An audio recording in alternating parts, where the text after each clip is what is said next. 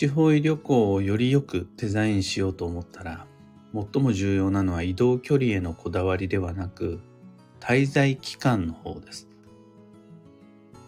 おはようございます。有限会社西企画西俊久です。発行から20年累計8万部の運をデザインする手帳、有機暦を群馬県富岡市にて制作しています。最新版である有機暦2024は現在販売中。気になる方はひらがなにて有機暦と検索を。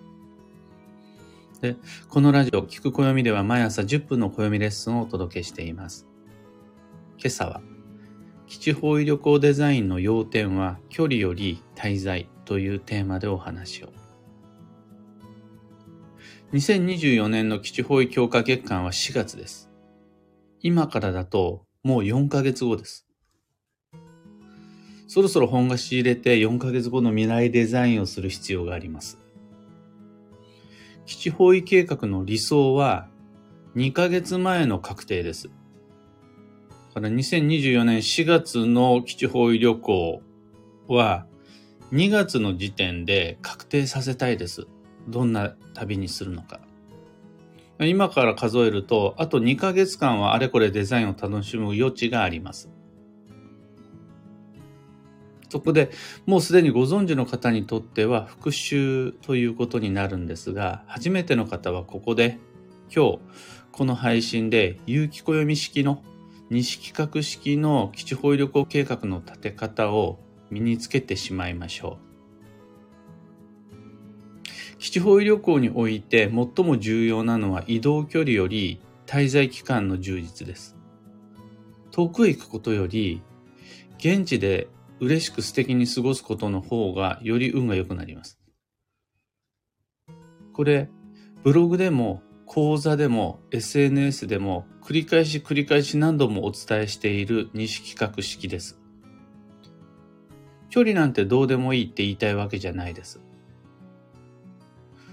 どれだけ自宅から離れた場所へ、自宅とは異なる生活圏外へどれだけ出られたのかこの距離も大切っちゃ大切です。でもそれよりどれだけ現地に滞在したか、そしてどんな風に現地で滞在し充実させられたかの方がより強く方位の効能に関わってきます。例えば、多くのコストをかけて時間もお金も体力も使って長距離移動したとしても、現地に少ししか滞在できないなら、また現地での滞在にかけるコストが目減りしちゃうんだったら、基地方位計画としては50点以下だと思います。僕だったら近距離有効になってしまったとしても移動にかかる経費を滞在の方に回して、そうすると少し贅沢な時間を過ごせるようになるはずなんです。そっちの方を100点とします。長い距離を目指すことにばっかりこだわって、そこでお金、体力、時間を消耗してしまうと、現地へたどり着いてから使うためのゆとりがどんどんどんどん目減りしてしまいます。で、ここが最も重要なところなんですが、方位の効能は移動中にはあんまり呼吸できないんです。だから移動距離が長引けば長引くほどその間、あんまり基地方位の効能を呼吸できないチューブラリンな時間が伸びてしまうんです。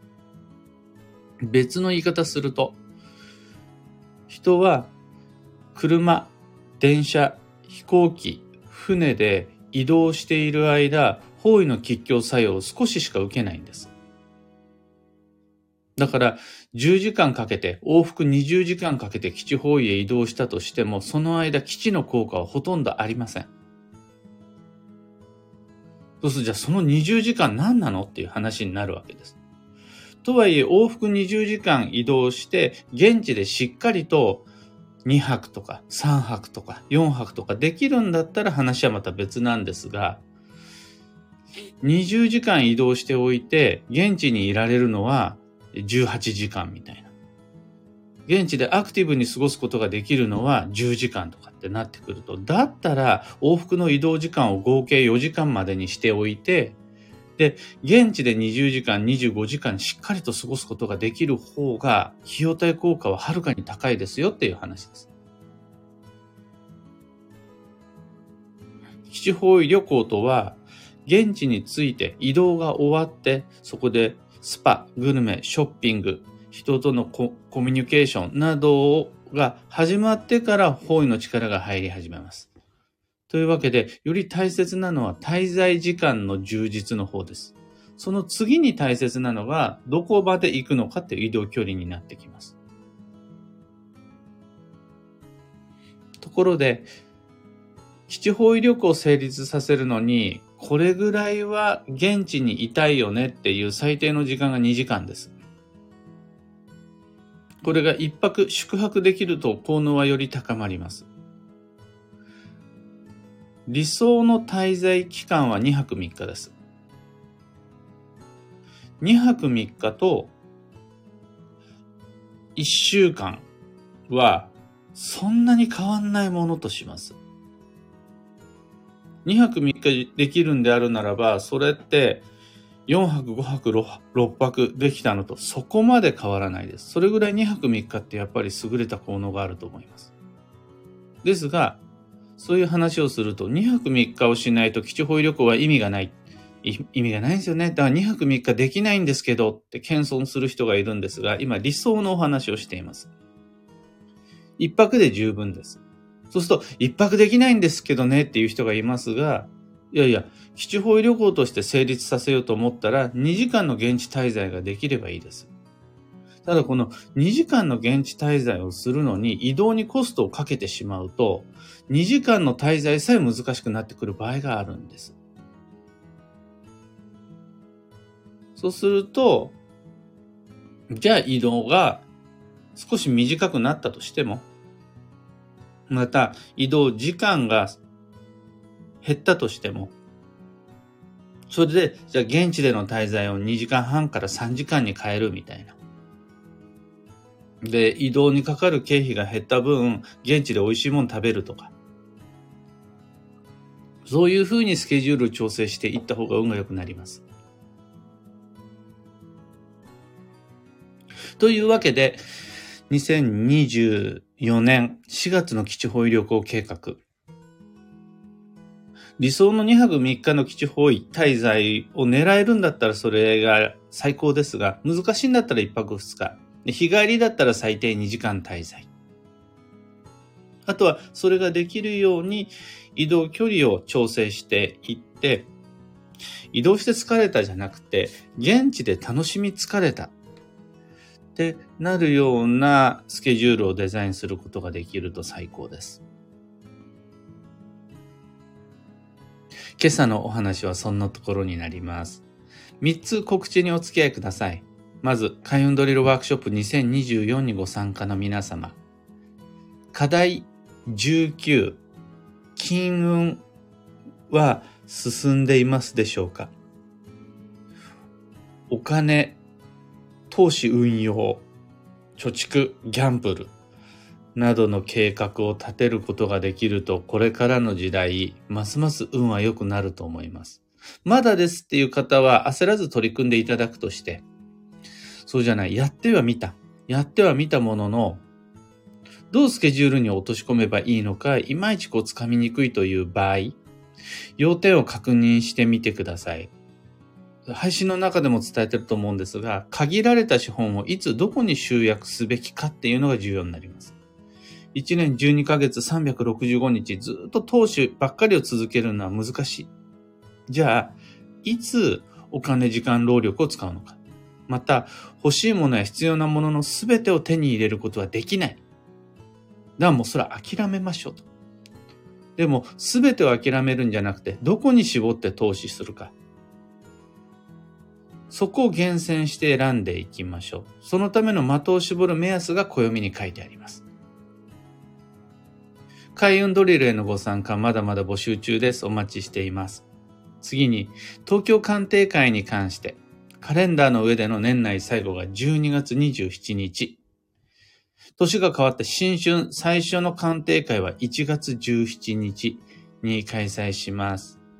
いよいよ新しい暦、有機暦2024年の初日2月4日を迎える直前にどう運をデザインしていくのか、一緒に作戦会議をしていきましょう。それと最後3つ目のお知らせですが、2024年1月27日土曜日に群馬県桐生市のビキニ桐生文化会館小ホールで新春イベント開催します。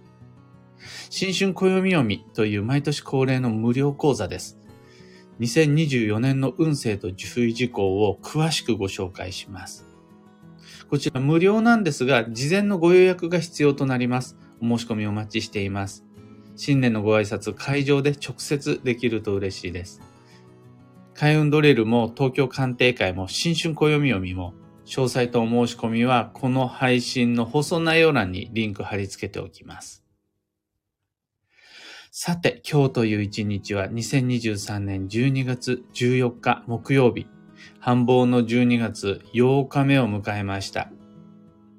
一週間経過したところで体調いかがでしょう？疲れ果て、なんとなくも首の後ろが寒い、風邪の引き始めみたいな方いらっしゃいませんでしょうか？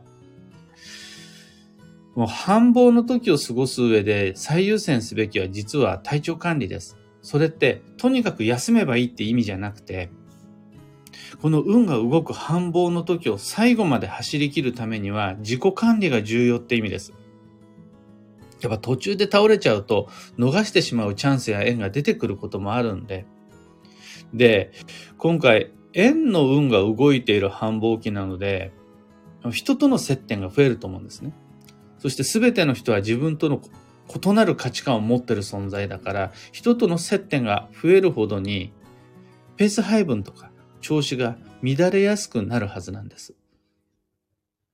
そうするとそれに合わせて体調も変化しやすいから、外へ出て、人と会った後は、よりいつもよりもよく温まって、よく眠るようにしましょう。